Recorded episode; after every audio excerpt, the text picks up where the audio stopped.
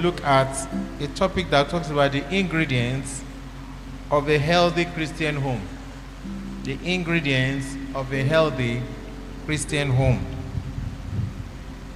If we look at our introduction, it talks about the making of a cake. The ingredients of a healthy marriage are like those for a wonderful cake or a delicious pie. You must include the right amount added at the right time. I'm just giving us introduction. Marriage is like a cake that you are baking. You need so many ingredients to put together. And the ingredients have to be put in the order in which they're supposed to be put and in the quantity required.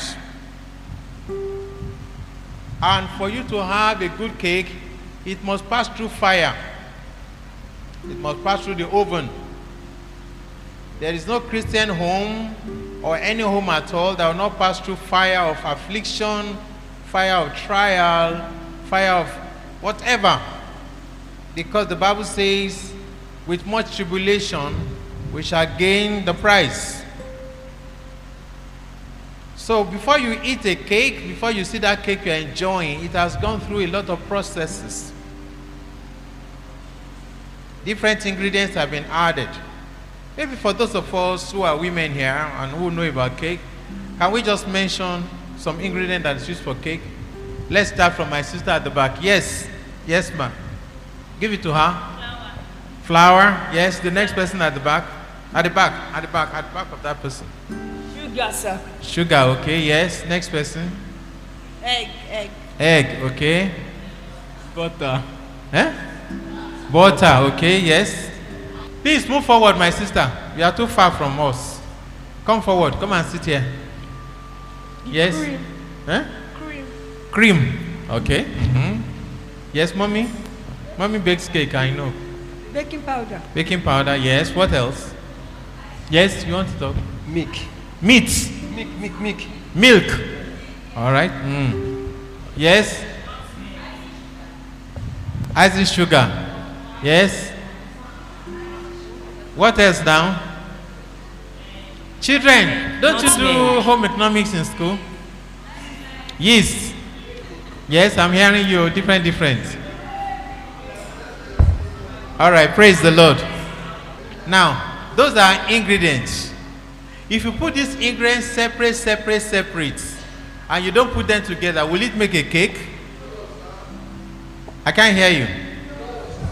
Okay, so in making a cake, what are some of the processes that will be involved? Yes? Steering. Stirring or mixing. Yes, very good. Yes, Sister Bimpe? I wanted to say what she said, like mixing of egg and um, the sugar and the butter together. That is the first. Give it to Shegun. Shegun, share away and shake cake for English. I, I, I, fire. Like the fire process as well. Fire, okay. You need the heat, okay. Yes, what else do you need? There's one thing that is very important. Many of us may not get it. It's very cogent in making of a cake. Yes, Mixing, the mixer. yes, somebody have said that. Thank you. Yes, there's one thing very, very important. Oven, yes. Oven is there, yes. Oven. Heat is there, yes. I'm sure nobody will get it. yes, there's something very important in the process. It is time. Time is key in the production of cake. There's a time you must mix egg with whatever. There's a time you must add the sugar. There's a time you must do the mixing. There's a time you must put it in the oven. And that time is regulated. You can't just say put it in the oven for two minutes and take it out. And you cannot leave it in the oven for one hour and take it out. The time of it is critical. These are some of the things we are going to learn today about Christian home. Time, they say, heals things. Time, they always say, time will tell. Time is part of your life. Daddy Gio told us about time some other the other time. He said time is a fraction of your life. If a child is born today, they will say, How old is this child? One day old. In other words, that child has just spent 24 hours living. Few years, they say he's five years old. That is part of that child's life. So every minute is part of our life. Time is critical in production of cake, and time is very critical in making Christian homes. We're going to come to that. So, just like we are talking about cake, so the same thing. But now, these ingredients, some of them are very sweet, some of them are blank, that is, they are not tasteless. If you put flour only in your mouth, you will feel like throwing it out. If you put salt in your mouth, mm, it's too salty. Even when you put sugar and it's too much in your mouth, your mouth will react, your tongue will react. Everything has the quantity in which they must flow to make the cake. Then there is something again very important about the cake making, apart from all we have mentioned, and that is the baker herself or himself. The person who is actually baking it. For Christian homes, the baker is God. Is the one that started it in Genesis chapter 1, verse 26. He says, For this purpose shall a man leave his father and his mother. The Bible says he created them male and female. So God is the originator of the Christian home. Can everybody say that? As we are studying tonight, for those of us who are married, it's an opportunity to review our marriage. For those of us who are just getting into marriage, we are already engaged, it's the time to begin to pencil down some of those things that we need. For those of us who are not even married at all, we are still looking for who will marry, it's the time for us to begin to take those key things that are necessary. And for our children here, either you like it or not, you will marry someday. Somebody say amen. Marriage is so key to God that we cannot toy with it.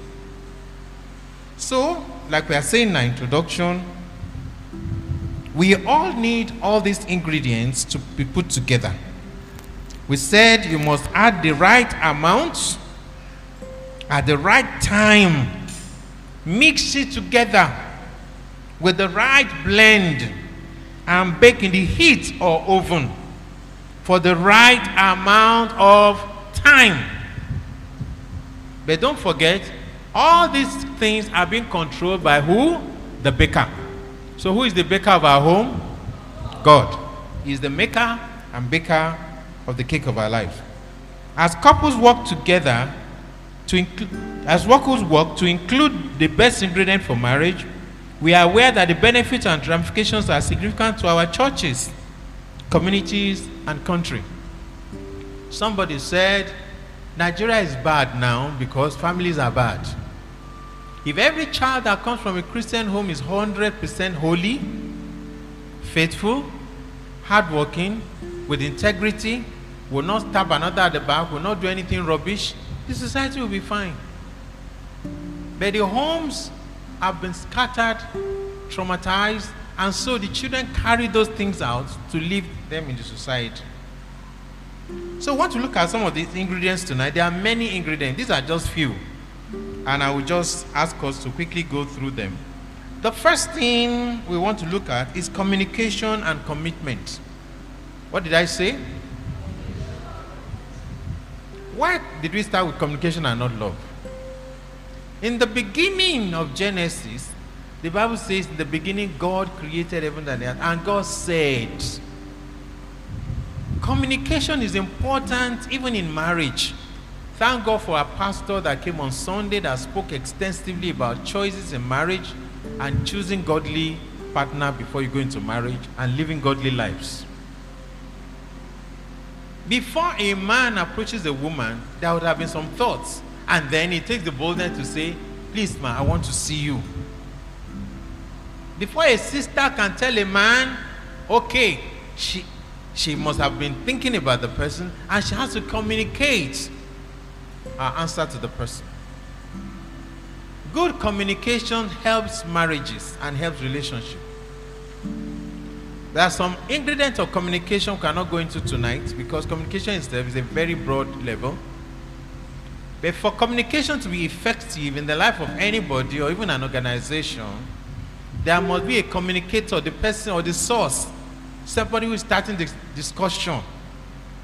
At the other end, there must be the receiver of the message. There must be the message itself. And there must be a medium of communicating the message. And there must be a feedback to ensure the communication is correct. And there must be serenity. The frequency must not be interrupted. In other words, the frequency must be free flowing. If I pick my phone and I try to talk to Stabinkwe and I'm hearing some distortions and our words are not clear, what will I say? I'll say, please call me back or there's a network failure or something because communication is not clean. So it is when we're talking about communication, and there are so many things that are communication barriers. We won't go much into them. But the first thing we have to look at tonight is that our communication must be effective. What did I say? So let's someone open to Hebrews 13, verse 6, and another person, 1 Timothy 6, 8. Let's do that. All of us, just open all the passages down. 1 Timothy 13, 6. Hebrews 13, 6, okay? Can somebody read for us Romans 12, 10 and Ephesians 4, 15? I'll combine both and I'll explain.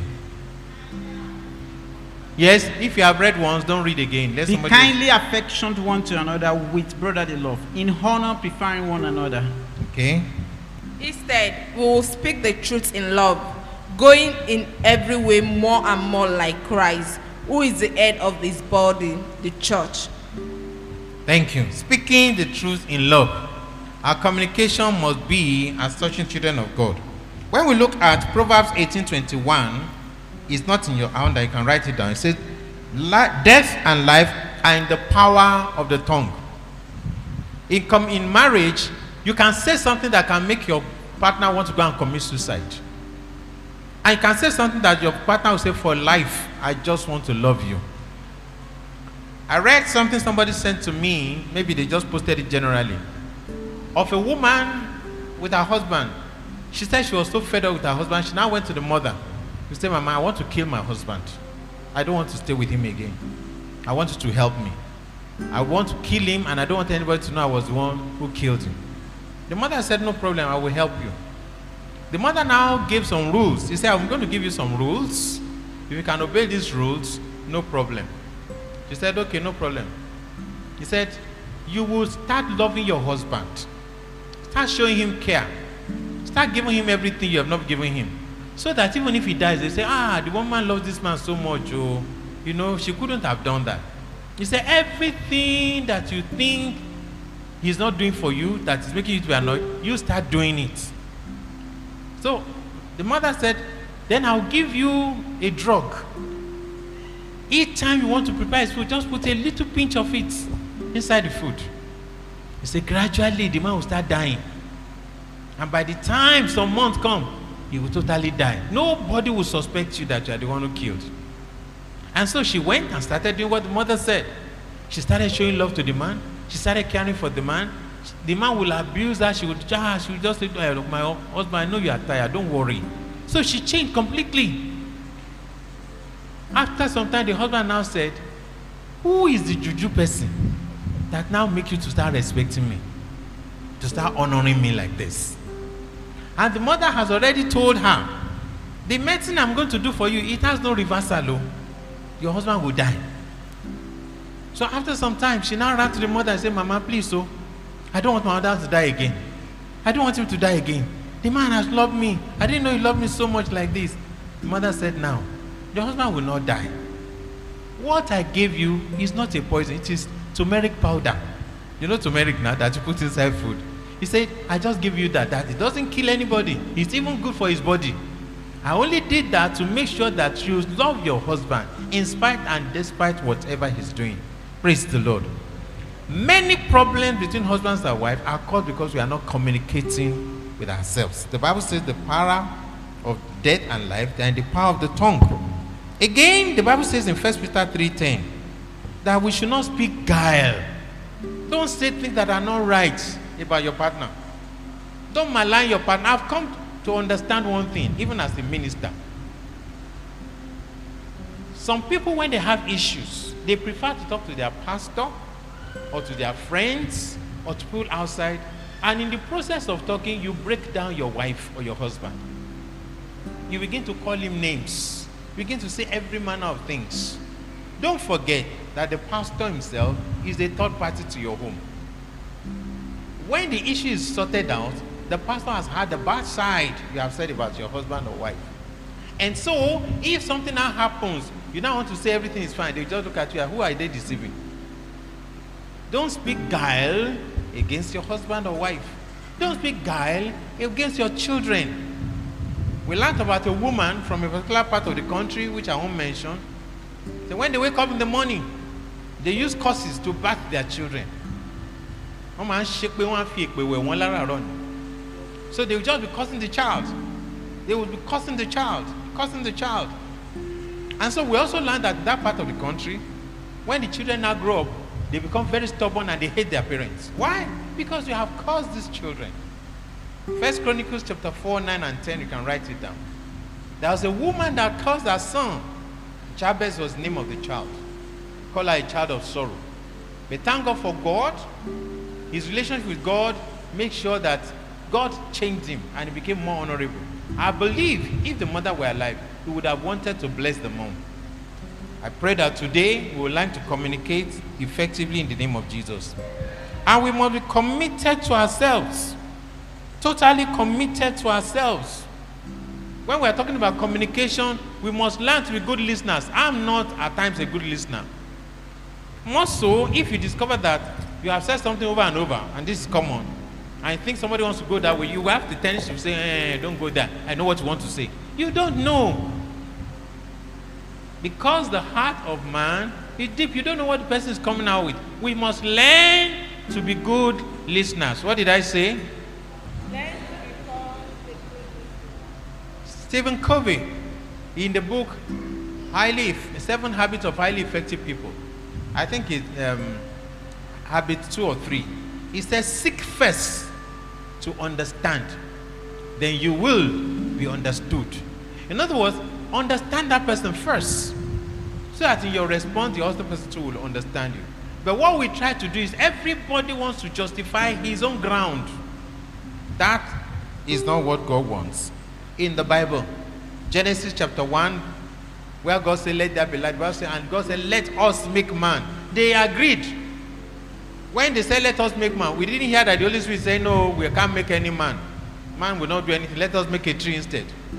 We didn't hear that Jesus was saying, Man, okay, they will just scatter everything. No, they agreed. And that is important. We're going to see later that even in a home, the Bible has set the man as the head of the home. A woman once said, Even if my husband is wrong, because it's my husband, I will obey him. But not that you should go and sin because your husband wants to. Praise the Lord. Point number two love and compassion. The Bible says in Galatians 5:14 and also in Galatians 6:2 that love is the fulfillment of laws, of the laws. When you love somebody with the whole of your heart, then you are not likely to sin. First Corinthians 13, 1 to 13 talks about the attributes of love. I want someone to open that and read where I say love is this, love is that. 1 Corinthians 13, 1 to 13. When you love somebody naturally, you will have compassion for the person.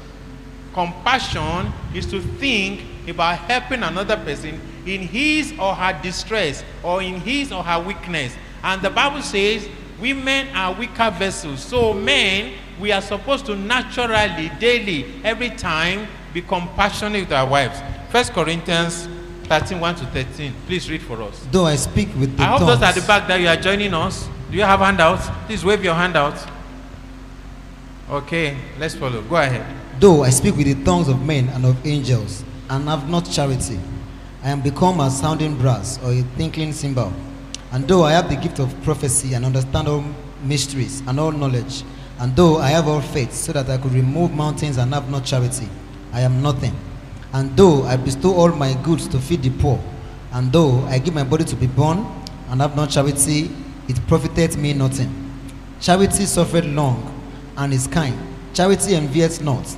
Charity vaunteth not itself, is not puffed up, doth not behave itself unseemly, seeketh not her own, is not easily provoked, thinketh no evil, rejoiceth not in iniquity, but rejoiceth in the truth, beareth all things, believeth all things, hopeth all things, endureth all things. Charity never faileth, but whether there be prophecies, they shall fail. Whether there be tongues, they shall cease. Whether there be knowledge, it shall vanish away. For we know in part, and we prophesy in part. But when that which is perfect is come, then that which is in part shall be done away. When I was a child, I spoke as a child, I understood as a child, I thought as a child, but when I became a man, I put away childish things. For now we see through a glass, darkly, but then face to face. Now I know in part, but then shall I know even as also I am known. 13. And now abideth faith, hope, charity. These three, but the greatest of these is charity. Praise the Lord. So from this, can some of us tell us some attributes of love very quickly? Just mention one. Attributes of love. This is Suji. Attributes of love. Hmm? Yes? This is Suchi. Faith. Faith. Hmm. It's not there like that. Yes? Charity. Charity is the same thing as love. Attribute that is what is like what is love likened to. Like for example, it says, Love suffereth long. That is doesn't fight. Love does not bear grudge. Yes? Love is patient and kind. Love is patient and kind. Very good. Yes. What else is love? Yes. Love means feelings of affection. Feelings or affection. That's meaning of love. But we are talking about attribute. Give it to Pastor Olubodu. Love is not easily provoked. Love is not easily provoked. Okay. Yes. Mommy want to say something. It's not puffed up. Love is not puffed up. Praise the Lord. These are some of the attributes of love. Yes, somebody wants to say something? Okay. Oh, yeah, give it to her. Yes. Love thinketh not evil. Love does not think evil. So, anybody thinking, I'll go and kill my husband, she's thinking evil. Can you give me an example of a woman in the Bible that was thinking evil about her husband? There are plenty of them. Yes? You don't know it? Ah, what about Delilah? Delilah was that? Yes, who else? Eh? Job's wife, what did she do? She told the husband to curse God and die. So there are people like that, and the Bible says you shouldn't think of evil. Do you think about the Bible? In the Bible, can you think about any man that thought evil about the wife? It's in the Bible too. Yes? A man that thought evil about the wife. What about a man that was so bad, but the woman was so good? The king thought evil of Vashti. That's an example. Rachel, did she think evil about Jacob? Rachel is good, Nabal is bad. Laban. Laban. Okay, Laban. Neighbor. And that's their father now. Okay. Not that was bad, he was a funny businessman, a crooked businessman. Then there's a man called Nabal. He was a wicked man. But the wife was so good. So good, so good that David married her after the man died. Praise the Lord. Please, before we go too long, the passage I gave you, Hebrews 13, it is Hebrews 13, 16, not 6. Hebrews 13, 16. It says, But to do good and to communicate, forget not. For with such sacrifices, God is well pleased. In other words, when you do good and you are communicating well, God is happy with you. Now, we have looked at two areas. I want to ask any questions so far or any example anybody wants to give before we go to three and four. Yes, we are talking about communication and commitment, love and compassion. Anybody want to add anything to it before we go ahead? Or you have a question on communication at home, your commitment to your husband or wife, your love or compassion? Can love be one sided? Sorry, uh, praise the Lord. My question is how do you communicate in an environment of prejudice? So you know you know you've been trying to communicate. In your own part, you've been trying to make amends, but you are in an environment wherein they already have a fixed mindset about you. So no matter what you say, they judge you by what they think they know about you in the past. So Alright. how do you communicate in that environment when you know that it's not from you anymore? When you are already biased. Yes. They are biased. Okay, who can answer that? Yes, let's answer within ourselves. This is a common thing. You are in an environment, you want to say something, they say, mm, kilo master, mm, what should she talk about? Can everybody answer that? Even it happens in church. Yes, give it to being in meetings like that. Somebody wants to talk, you just knock the person. Praise the Lord. Hallelujah. Um, uh, I want to say something that it's very, very practical. What I would say, because somehow, somehow they don't trust like before. So you have to be very, very patient. And apart from you being patient, always try to to understand them. Like always try to understand them. Always and be truthful to yourself. Anything that you are saying or anything that you are trying to communicate, let it be something that it's always full of truth and it's something that they will know that okay, fine. At at when you continue like that, there will be a time that they will reason to what you are saying. Like oh, okay. So and before you know it, like this will start earning that trust back. Another answer? Yes, Pastor. I think in that kind of environment, the best form of communication is lifestyle. You know, What? whe- lifestyle. When there's a change of lifestyle, lifestyle, when they can see that you are not just communicating, you are not just talking, but you are acting what you are saying. Maybe the person has been accused of being a liar, but you are not telling lies again. You are saying the truth, and they can see that truth in you. And Praise the Lord. Let us look at the example of Jesus. Peter was very close to Jesus, but he denied Jesus three times. Peter would talk before thinking. When Jesus told them, I will die, he said, We will die with you, not knowing what he was saying. Anything Jesus said, he was jumping at it.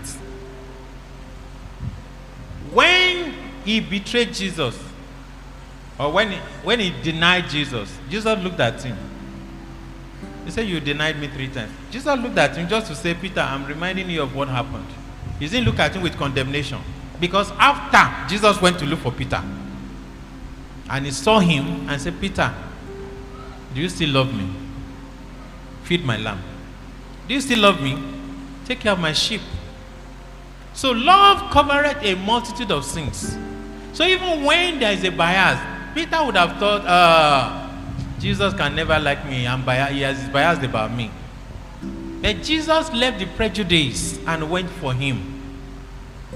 The Bible says, when there are hundred sheep and one is missing, the shepherd will leave the 99 in peaceful abode and go and look for the one that is missing. He never wrote us off. Jesus will never write anybody off. And that is one thing. The Bible says the stone that the pillars, the builders have rejected has become what? The cornerstone. The very person you are disdaining now might be the person that will need to save in the future. Joseph's brothers never wanted him. In fact, they wanted him dead. In fact, they have killed him in their hearts. But when Joseph got there, when they got to him, Joseph did not revenge. That does not mean that person who's doing bad should continue to do bad and say that somebody will forgive. No. Proverbs 20, 29, verse 1. It says, Can we continue in sin that grace may? No. He said, He that is often reproved and hardens his neck shall be destroyed without remedy. I pray the Lord will help us in Jesus' name. Okay, let's move ahead very quickly. Yes, ma'am. Mommy want to talk quickly? Your answer, sir, was for the people that are disdaining. But Pastor, Brother Benga, ah, Pastor Benga, was asking about you being disdained. That's what he's asking. That so Pastor Lubodu gave us an answer, and I, I would want you to add to that, sir. Okay, the answer you gave was we should not disdain. But the question is, if I am the one that is disdained and people don't want to communicate with me because they feel, mm, what should I do? Tell us what you will do. No, tell us what you will do. Praise the Lord. Uh, Daddy Olubodu got the, the question. I was thinking Pastor will add to it. Praise the Lord. Uh, okay, so what will I do? Like he said, lifestyle. Just try and convince them by your new lifestyle that you are no longer the person that they are biased about. Praise the Lord. A husband that is not sleeping at home, that will come late at night, and the woman is like, "Hmm, ki- what, what can I tell him? Already, is uh, and then the, she sees him not keeping late nights again. She sees him helping at home. She sees him more available. If he says he has changed, does it not show that it ha- he has? eh, So, I agree with him. So by their fruits you shall know them. Praise the Lord. Let's go on quickly. Now let's look at. Um, I'm, we're going to treat three and four together, and then we'll take five separately. Now, intimacy and respect. I deliberately did not put sex in marriage here because I know we are going to have minors here. So intimacy, the Bible says in 1 Corinthians 7, 4 to 5, say for husband and wife, we must not deny ourselves intimacy except it's for mutual consent. For us to be able to be more spiritual, maybe fasting and so on, he said, and as soon as we finish that exercise, we should come together again so that we are not tempted. Don't forget that marriage is for three main reasons. Number one, for fellowship and companionship, which man has to have for the wife and vice versa.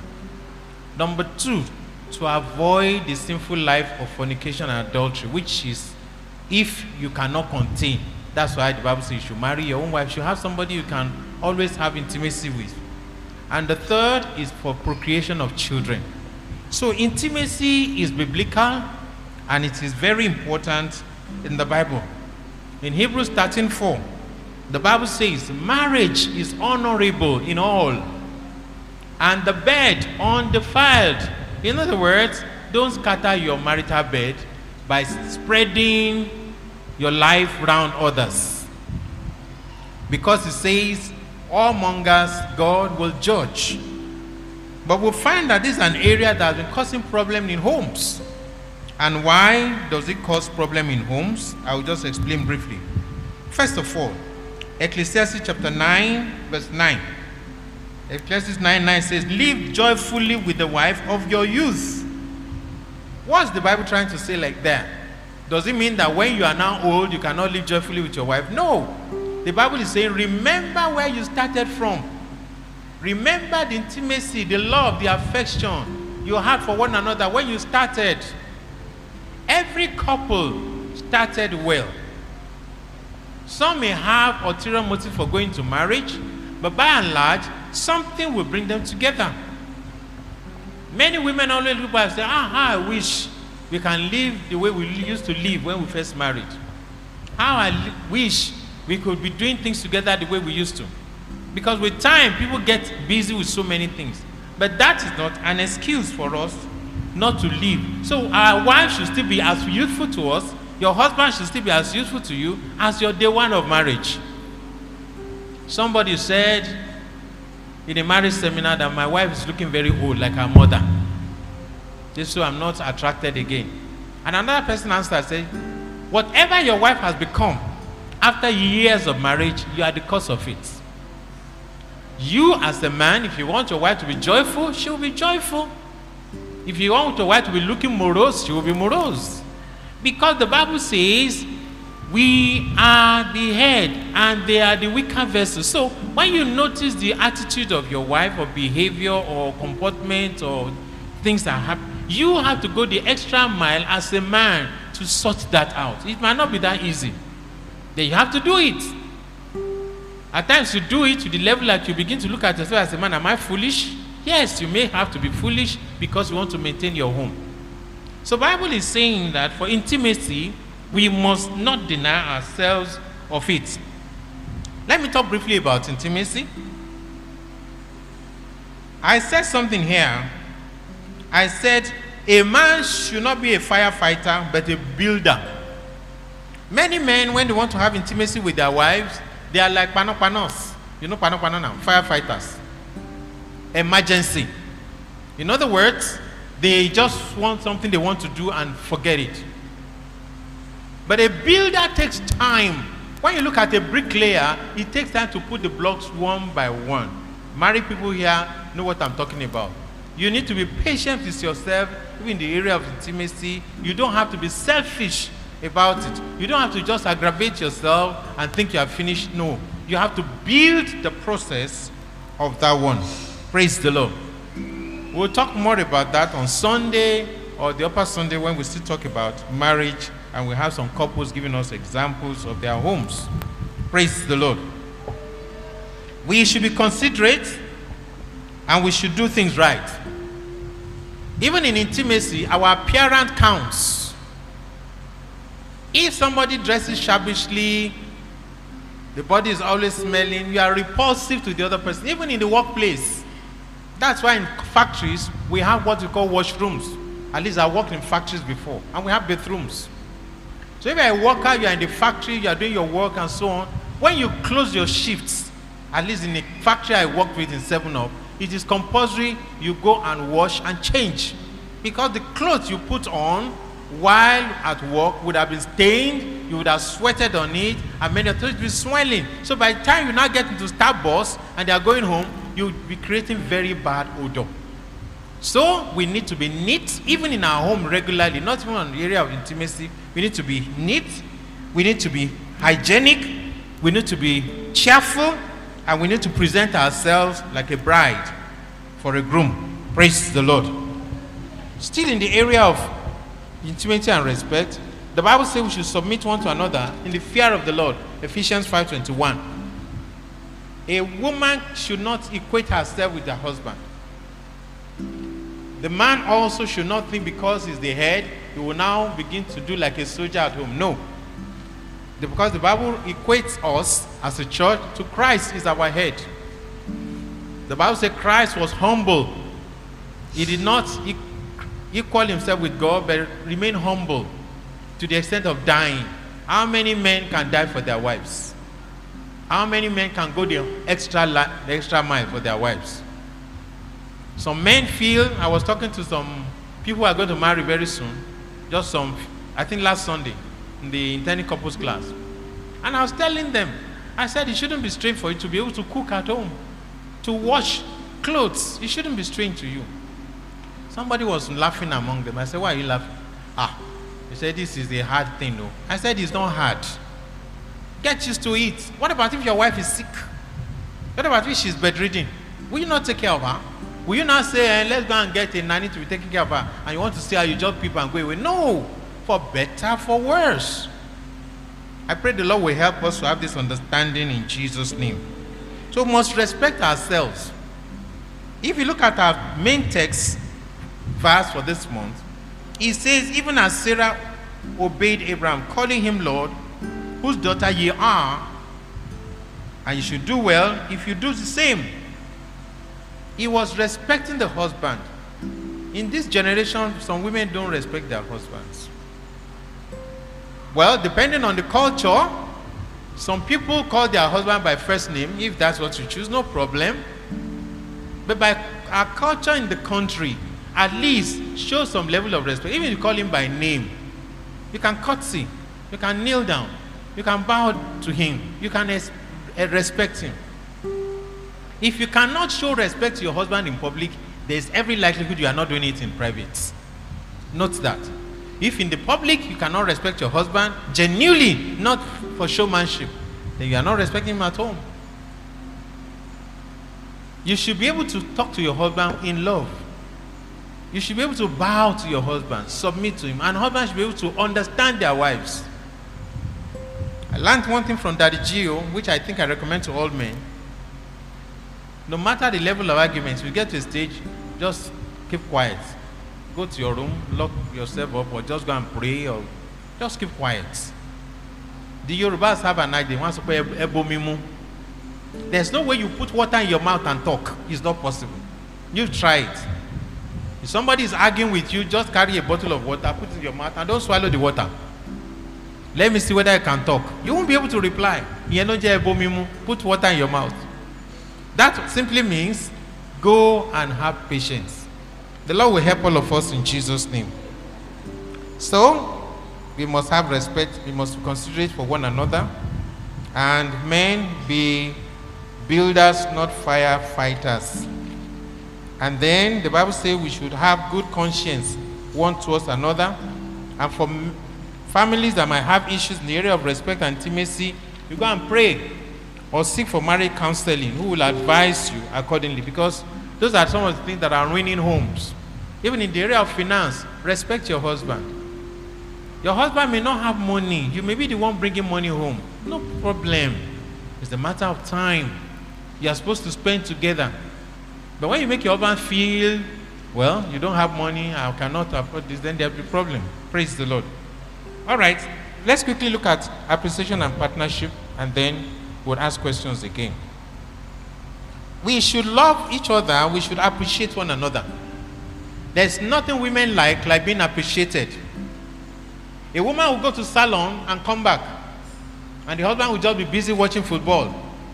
And the man wants to eat, he won't even go to the kitchen to help her. He will say, Where is my food? The woman has labored everything now, and she now brought the food. There's even no thank you for bringing the food or saying this food is sweet. Then the woman will now ask, "Ah, ah, You mean you didn't see any change in me? You say, What kind of change? Your color is still the same, your complexion is still the same. That woman knows what she's saying. So you didn't know I've gone to do my hair. A woman would like it if the husband is the first to say, I like this your hairstyle. Ah, this dress I is just I just love this dress. Go and take photograph. You see, the woman will always want to wear that dress every time because my husband says so. We must learn to appreciate ourselves for little little things we do. And woman, depending on how you run your home, if the husband is the one paying his children's fees, some families are like that. They divide work. You pay this, you pay this, you pay that. No, if it suits you, no problem. And there are some they do it together. But whatever be the situation, learn to tell your children, go and say thank you to daddy, even if you are the one putting down the money. Go and say thank you to your mommy. Have you said thank you to mommy? When a child keeps saying, I love my daddy, and my dad is one buying things for me, there's a problem which is not obvious now, it will show later. Or when a child begins to say, It's my mommy, I love my dad, doesn't care. There is a problem. We should let them know that appreciation should be mutual and should be genuine. Praise the Lord. In the home, the husband is the senior partner, and the wife is the second partner. That is the word of God. He says the man is the head. And we always advise, even in home, when we have family altar and we have our relatives coming to stay with us, maybe uncles, whatever, even our parents, let them know when you are not around as a man, the next commander in chief of your home is your wife. Not your senior brother who has come to visit you, not your senior sister who has come to visit you. No. You cannot abdicate the responsibility of your home and allow somebody who is a third party, everybody apart from you, your wife, and children are third parties. Pastor is a third party. So when you are together at home and you are not going to be around, let everybody know my wife is in charge. Anything she wants, please cooperate with her. Many men, incidentally, we don't have too many men here today. You have their junior brothers dictating what the woman should do when the man is not around. Even in their presence, can dictate what the woman should do. And the husband will say, eh, That's what Patrick wants. Now go and give him the food he wants. Everybody in the house is eating semo that day. Patrick said it's rice he wants to eat. And you are telling your wife to go to kitchen to cook rice. It's not right. Your wife is the next partner. If your wife says that's what we have in this home, Patrick must learn to eat semovita. Praise the Lord. Let me stop like that. Now let's ask questions about intimacy, respect, appreciation, and partnership. Yes? Anybody? Yes, please. Mommy Salami, you are welcome. Bless. Please go ahead. respect. Uh, I find it in the midst of men when their wife said, Good morning, good morning, sir. And the wife will lay down and greet, but the response that the man will give back, and Báwo ni káàárọ̀. Is it because they are the head of the house or I don't know. I want to know that what I'm asking Sister Buki that why is always is the midst of men say say that was the a woman that ah báwo ni? Káàárọ̀ jókòó síbẹ̀ yẹn and then women gave them respect. So I want to know that area. And second one uh, appreciation. My husband eh I will say it is my husband. He's a once in a while he said, ẹ ṣe ṣe area that he will tell you that n tẹ ṣe yìí is not good. What is the first thing that you suppose to say? Say thank you first before you complain. He say mm -mm, let me say the one that is wrong first before I said why it always come up like that? I want to know sir. Mommy Salami, please answer. Take it to Mommy Salami. She's a woman, she will tell you. And then Mommy too will answer. And then the men, then I will talk. You understand the question? Yes. I heard, but I didn't. Okay, what she's saying is that men tend to take their wives for granted, even in the respect they offer. A man will say, a woman will say, Eka Rosa, or something like that. And the man will say, eh, okay, pẹ̀lẹ́ báwo ni, as if she's not being given the rest, right respect. And that some men, they would rather prefer to keep complaining rather than appreciating first, even if there's something wrong they needed to correct. Well, I think um, it's not all men. It's not all men, but some men. So àwọn ọkùnrin ẹja ká kàtẹ́ fúnra wa báyìí. Eh, now, let's just, yes, go ahead. Some, some. From what she said, I think it's ego thing. Okay.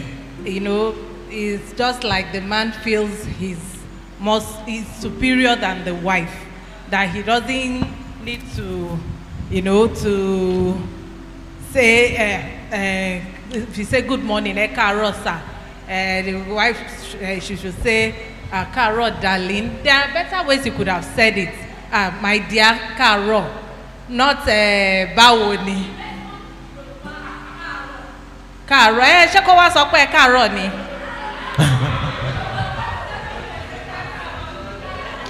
He could have said Carol, but in a loving way, in a loving manner. He doesn't have to say a carrot to you. That, you know, we said Sarah called the husband my Lord. Ah, no, no, no, no. No, no. There are, no, he could have said it in a way that maybe it's you that wants too much. But if he has said, ah, Carol, my dear, Baoni, it's not bad. It, doesn't have to say Carol. All right. Mommy Adigun. Then Daddy Olubodun will talk, then I will talk. Praise the Lord, though. I think it is a question that men should answer now. Why they cannot uh, use F or. Okay, màá rí ó fẹ́ answer I don't know why Mommy Salami will say that a man cannot say Ẹ káàárọ̀ in return. Ah, give me, give you now. Praise the Lord, though. Is, is it? No, there are is it- some people that call their husband by first name. They agreed among themselves. Uh-huh. But there are So- some people, the rest, like my wife, I use F for her most of the time. Yes, and once in a while he uses O for me. So, but most of the time he uses F for me. No, I'm not joking. No, most of the time we grew up with brother Tunji, sister Simi. Uh-huh. I, I, it's only many years ago. Whenever I get angry, I call him by name. But now that one has. Ṣé ti gbọ́ o? When she's angry, she calls me by name. Tunji! Ye- Yes, when I am angry. But now, Agbatide, so the brother Tuji has come to stay. Praise the Lord. Okay. Uh-huh. Praise the Lord. For example, now somebody was saying it. Yesterday, yesterday, yesterday, we went to uh, Aruka pharmacy. My my my son's wife was saying, "Mommy, I like your glasses." Daddy didn't say anything. I'm not even sure my husband has noticed that I have Ah, changed it's my the new glasses. glasses. Ẹ pẹ̀lẹ́ kò náwó. I am not even sure that my husband has noticed that I have changed my glasses. So it happens. It happens. So let the men tell us why does it happen like that? Why? Uh-huh. Let the men tell us. So. Bengati will still talk for the people who are getting ready to marry. Praise the Lord. Hallelujah. Okay, maybe I should speak on behalf of men. Uh, We are not many. No, you are the president of men's fellowship. Speak your mind for us. well, I want to believe that um, expression matters. The way we express ourselves. Ẹ káàárọ̀, or káàárọ̀. You know, it could be the way the woman expresses herself, and that is the kind of the feedback the, she gets from the man. That's what I want to. If a woman, I'm not saying we should kneel down because we believe that this is a modern a society, we can't really do it. I don't, they don't, I'm, I, I don't think my wife can do that for me. Kneeling down to greet me early in the morning is not possible. But then there's a way we can All things are ourselves. possible, sir. No, no, no. I don't think. I'm saying I have not. I've not done that for me. I'm not saying it's wrong. I'm not saying it's right. But it's not really. It's not a big deal to me. Okay, okay. But I'm talking about expression. The way we express ourselves. If I'm greeting somebody, there's a way I should express myself. And again, for the other person to, you know, to respond. And again, appreciation is in two ways. Most women also don't appreciate men, especially when it comes to buying things. A man can buy bags of gari, rice, and issue, and you are getting them say how much is it? Ah, and you are just free to say ah it's five thousand. You say ah I won't buy. you feel discouraged. So appreciation is in two ways. God help us. Amen. Give it to Benga. Then we'll come back to our bro- brother at the back. Okay, praise the Lord. First of all, I think Yoruba language itself has a lot of because that air o all the people take it personal. So I think that one is that. And also, though I'm not married, but I have You'll little in underst- Jesus' name. I'm not married yet, Good. but I have little understanding about that submission word. I've listened to a lot of I've listened to a lot of people talk about it. I've read the Bible very well, and I feel that there is a misconception about submission. It is not a master-slave relationship. It is. I would liken it to a managing director and a CEO. So a CEO in an, an organization is the chief executive officer of the entire process. But there's also a managing director who is under the CEO but also manages the affairs of the entire firm. So as a wife, yes, you are submitting to your husband, but you are not a slave. You are only submitting to the ego of your husband because men naturally have ego. Now the Bible says love your wife. So with your ego, you should love your wife giving her regard. That is how you do it. So there's this misconception that because they say submit to your wife, just like we are saying now, kneel down. When, like Daddy said, yes, you might have it with a good intention, but when you say that to the church, the interpretation is if I'm kneeling down, I'm kneeling down to a God or I'm kneeling down to a. It, it shouldn't be purported that wives should I don't know the word. Look at their uh, husbands as a god, but they should look at their husband as somebody they can reference. So that submission should be defined anytime we talk about it. It's not a master-slave relationship. That is why she feels that if I'm kneeling down to greet my husband, I should get the same kind of regard in the greeting instead of you just saying "Kaaro, Joko Sibe," because they are trying to tell me that ah ah that means you are greater than me. But we are both human beings. The Bible says two shall become one. So if two of us are one, you are not greater than me. We are both humans, but respect and love. That's just the way I understand it. Thank you. Give it to that. Somebody raised his hand there. Yes. No, no, no, no. Yes. Just a quick one. I I read a book some times ago. It says, "Teach me how to love you."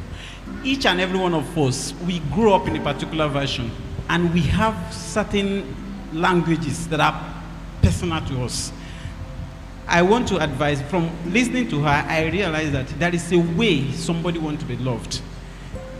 Now, using a left hand, say, oh, to somebody is somebody can stand it. I don't someone like me, I don't send it doesn't mean anything to me. But somebody else can stand it. In fact, you will say, ah, can you do that to me? Ah, can you, go-" you will be so angry that you use left hand. Another person who doesn't say anything about it. So if you live with such an, an, an individual that cannot stand using left hand, you should know it for him. Ah, this person, it doesn't want anything left hand, use left hand to give him any- anything. You should know for him. Even though you, you don't care. So and then you just adjust accordingly. Praise Thank you very much. Somebody else raised their hand there. Okay, that's the last comment. Praise the Lord. Hallelujah. Like I did type of question came up in my church some months ago. And the first, one thing I want us to know, anything that works for me might not work for you. And when that question came up, what I what we ended up with was that anything that you know that works in your family, I mean you're married, go ahead with it.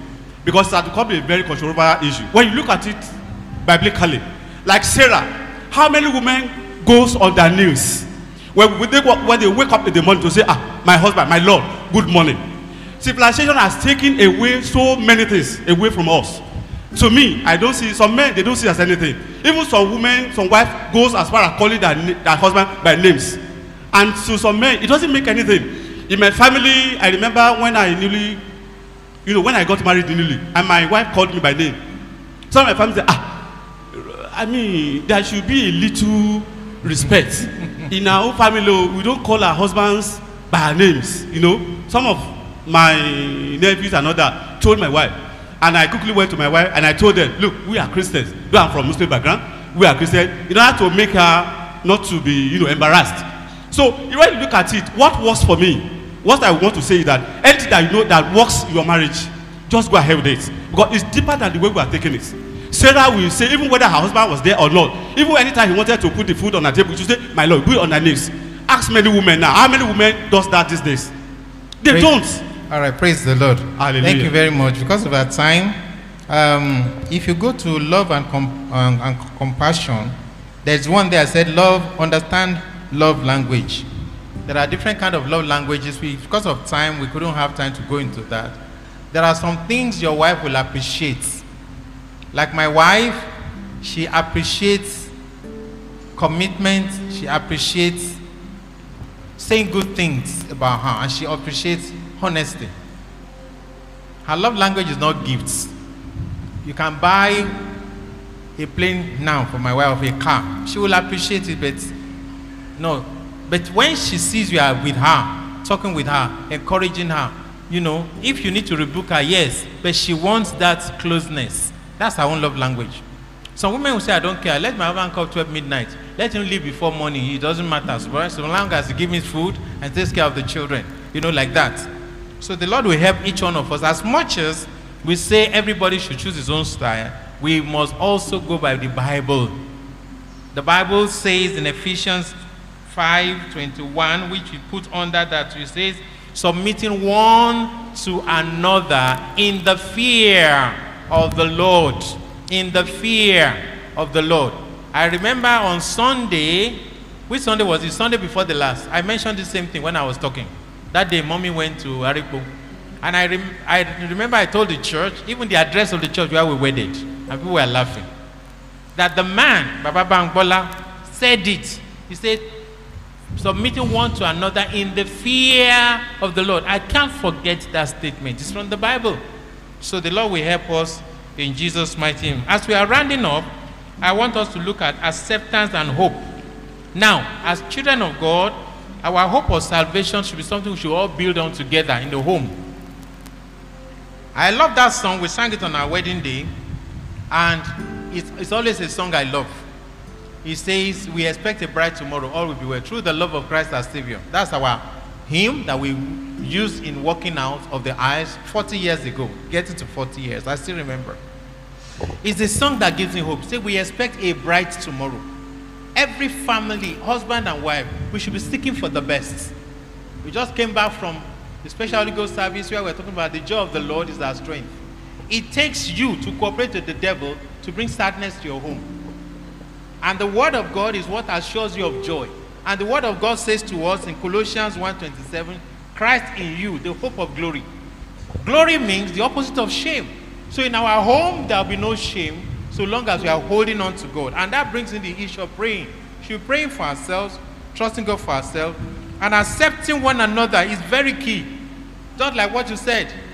That you said, you know, you have to call your wife to say, well, in this family, oh, it's important. You must accept your wife first by yourself. They say what you cannot, what you don't want to eat, don't smell it. Many of us men, we come from that angle that I don't want to hurt my parents, I don't want to hurt my family. And so there are some things they have set down like standards, which in the sense, in their recent may not be wrong, but Christian wise, they are not right. In some homes, once a new wife gets there, she's the one that must sweep all the compound.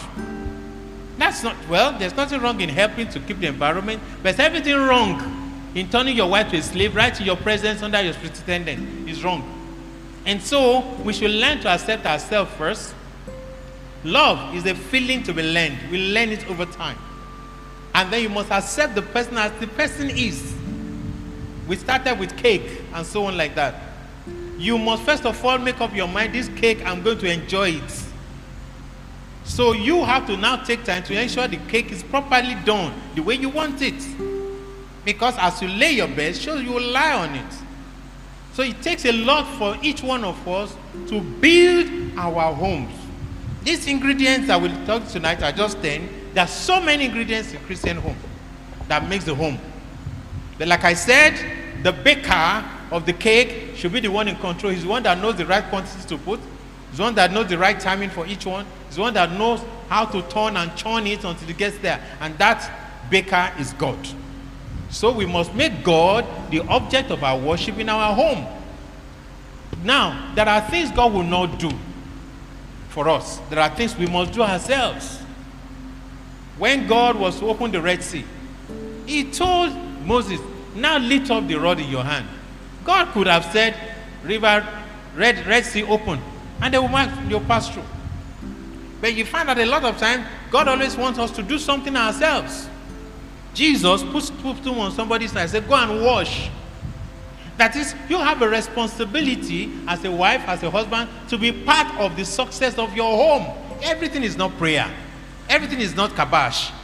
You have a responsibility. You cannot hate your husband or hate your wife and expect the best in that home. Even Bible says to us in First Peter that a man who does not take care of his wife, they will have hindrance to their prayers.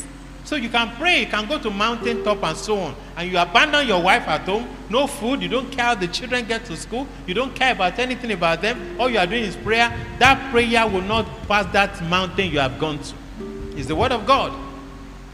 And then women, the Bible says, so that our prayers are not hindered, we too should cooperate with our husbands. Because if you don't cooperate with your husband, you are disobeying God, who is the head of the church. Ephesians 5. So if Christ is the head of the church, the church is supposed to submit to him and love him and do all he takes he should do. Jesus said, You are my partner, you are my friends. If you love me, if you keep my commandments. And I don't think there's any man that would just want to bring a law or rule his house to ruin his own home.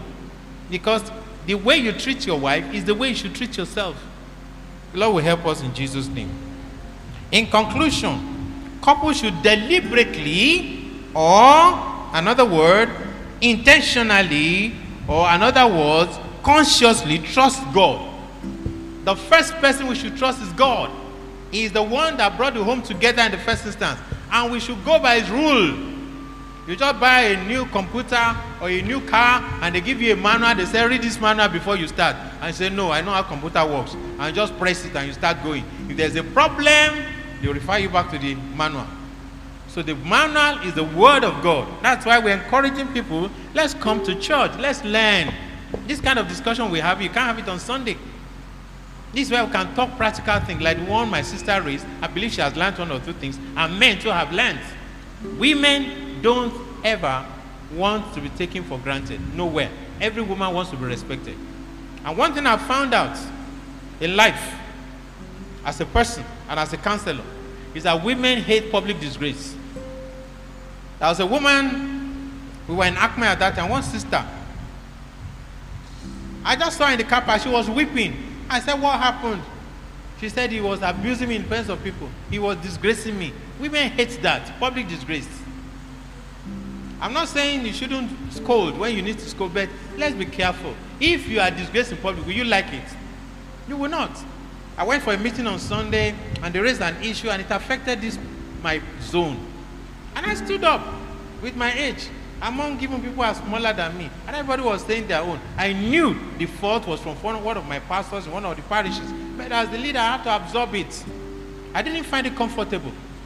The thing didn't make me sleep well. But after praying about it, I just forgot about it. So that is life. Nobody wants public disgrace. And that's what happened to Adam and Eve. Adam was disgraced publicly because of Eve. The Lord will have mercy on us in Jesus' name. So, no home is perfect, oh. They cannot work towards perfection. As we completely humble ourselves and allow the Holy Spirit, Holy Spirit to lead us. And God will help us in Jesus' name. One of the reasons as we are closing why God put this thing strongly on my mind is because I notice issues in homes. Every home no matter what, you have one issue or the other. And because of the great thing God wants to do in our lives in this church and for individual families, we can't allow the enemy to truncate God's plan. And God will be looking at the harmony of our homes. I pray the Lord will help us in Jesus' name. Next week, we'll be looking at marriage, divorce, separation, and remarriage. Divorce, separation, and remarriage. Must a Christian remarry? Under what condition? Must a Christian divorce? The Bible has the answer. Under what condition should there be a separation between husband and wife? This is very important.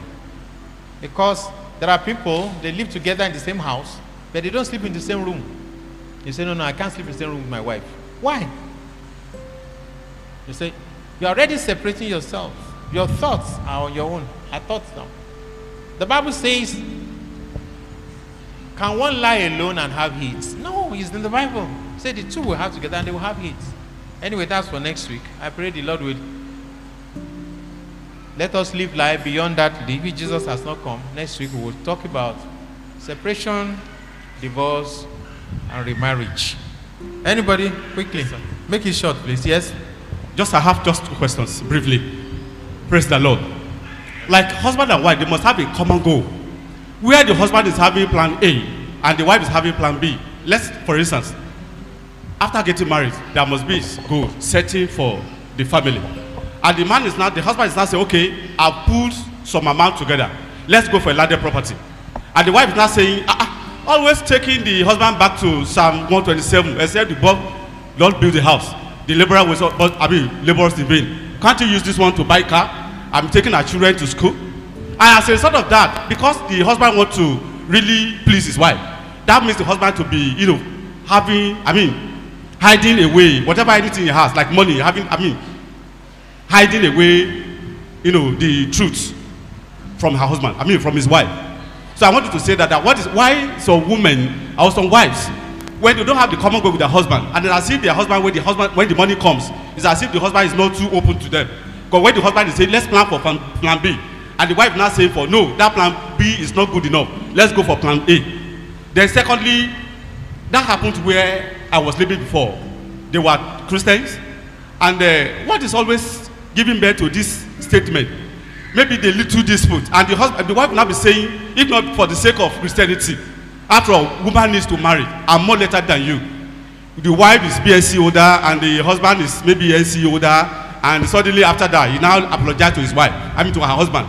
So what is always prompting that? Okay, thank you very much. I'll answer you. You didn't come in when we were talking about communication. We actually started this discussion with communication.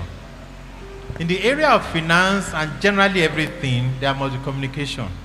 And we refer to God in Genesis chapter 1, verse 3, where he says, where he says, let us make man, later in the, scripture, in the chapter there, let us make man in our image. There was communication between them. Husband and wife must sit down and plan what do we want to do with our money.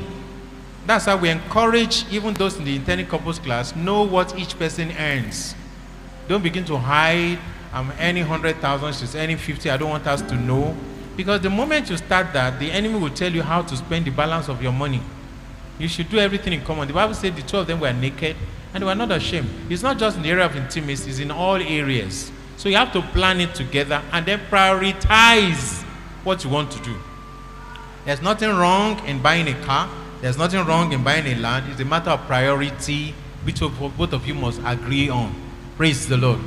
And then the second question you were talking about, um, what, what do you mention? The second question you mentioned. Yes, yes, yes.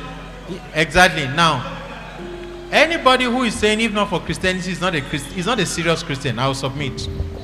You can't be using God's name to blackmail the other person. No. You chose to have Christ. And the Bible says if a man is in Christ, a new creature. You know, similarly, women will say, if not for my children, I won't stay in this house. It's wrong. What about people who don't have children? Are you saying they should just leave their husband like that? No. The Bible says, as much as it lies in your strength, live at peace with all men, all men, everybody. So for any man or woman to start talking that way is wrong because it's not only women who say that, if not for Christians. Some men say that. If not for Christianity, Marty soy down, Marty lay down. It's wrong. Don't forget that this person you're talking to, husband or wife, is your partner, is the child of God, born by God. And like I said, no marriage is perfect. But we all have to work towards it as we pray, as we seek the face of God, as we seek counseling. The Lord will help our homes in Jesus' name. Father, we thank you for the offering of tonight. Holy Spirit, we ask that you brood over this morning, bless every giver, and surprise each one of us. Let it be used for glory. In Jesus' mighty name we pray.